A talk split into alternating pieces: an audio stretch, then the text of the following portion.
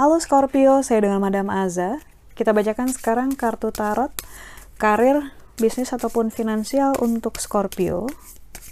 Kartu yang keluar adalah Temperance.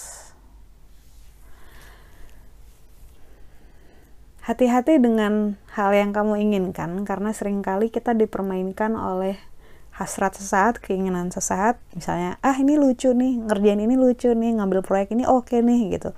Tapi setelah menjalaninya kita sadar bahwa bukan itu yang seharusnya kita kerjakan sekarang. Ada prioritas lain atau ada yang lebih cocok. Jadi kartu temperance ini lebih banyak ngasih tahu untuk nggak tergesa-gesa uh, dan kayak yang don't eat more than you, you can chew gitu ya. Jadi kalau misalnya uh, makanannya kegedean jangan ditelan sekaligus mungkin harus dipotong-potong mungkin harus di share sama orang lain gitu ya. Kartu temperance ini tentang menemukan balance menemukan keseimbangan tentang tidak gegabah.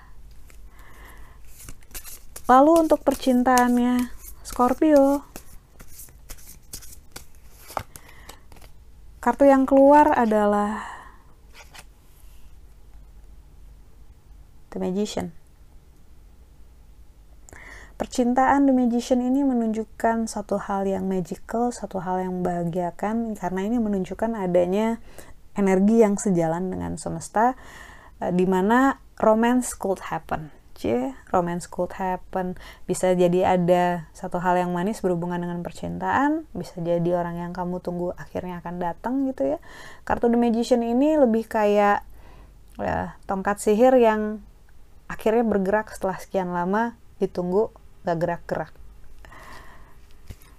Lalu untuk kartu nasihatnya Scorpio, kartu yang keluar adalah The World. Kartu nasihat yang diberikan untuk Scorpio The World ini menunjukkan adanya ikatan benang merah bahwa segala sesuatu itu untukmu gitu ya nggak akan putus gitu aja, nggak akan hilang gitu aja, nggak akan lepas gitu aja. Ada benang merahnya, ada yang nyambung gitu ya antara dua bagian. Jadi misalnya nih, kamu kehilangan sesuatu, nggak usah khawatir, pasti akan segera diganti dengan yang dengan yang lain yang bagus, yang sama bagusnya ataupun bahkan lebih bagus. Ataupun kalau misalnya kamu berpisah sama seseorang gitu ya, nanti juga bakal ketemu lagi bisa jadi sama dia bisa jadi sama yang lain gitu ya. Kartu the world ini menunjukkan tentang keberlangsungan suatu hal yang nyambung gitu. Jadi dibilangin nggak putus kok nggak akan hilang kok. Nanti akan ketemu lagi nanti akan dapat lagi. Sekian bacaannya semoga bermanfaat.